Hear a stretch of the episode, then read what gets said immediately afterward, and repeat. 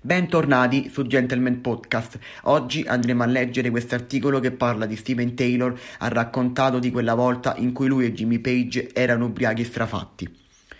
Steven Taylor degli Aerosmith ha raccontato il suo rapporto negli anni con l'uso di droghe e le conseguenze sulla sua persona. Steven Taylor degli Aerosmith non nasconde di aver fatto uso di droghe nella sua lunga carriera e spesso a fargli compagnia c'erano altri musicisti e icone della scena rock.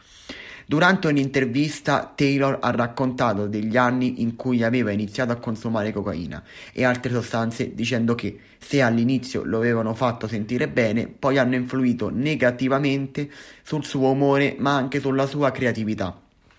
Steven Taylor ha raccontato ci facevano di cocaina per tirarci su e per calmarci. Bevevamo e poi tiravamo un po' di coca finché non pensavamo di essere a posto. Ma questo non era vero, eri semplicemente ubriaco e strafatto. Taylor ha poi raccontato di quando, una volta dopo uno show al Madison Square Garden, ha festeggiato insieme a Jimmy Page, il chitarrista di Led Zeppelin. Ti fai uno shot di Jack Daniels, suoni al Madison Square Garden, poi scendi dal palco e vai in giro per club con Jimmy Page. Ma dai, dopo due bis al Madison Square Garden, vai a giocare a shuffleboard? No?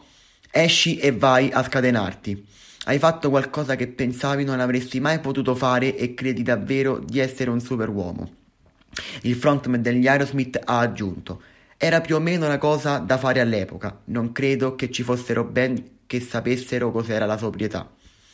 Steven Taylor ha parlato anche delle ripercussioni che le droghe dopo un po' hanno avuto su di lui.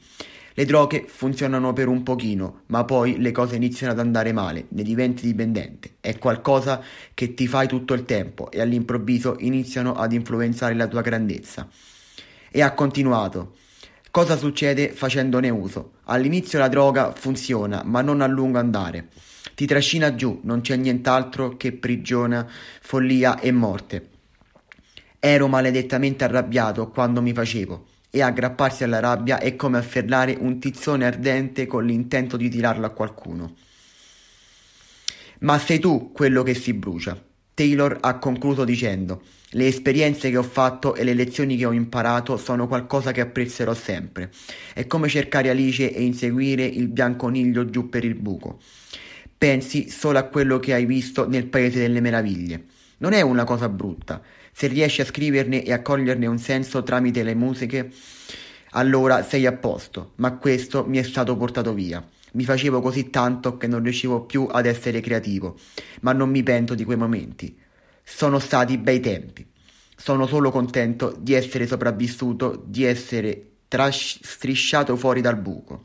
Ebbene, grazie anche oggi per avermi seguito, grazie come sempre per il sostegno, tornerò presto con una nuova puntata e con un nuovo episodio. Ciao ciao!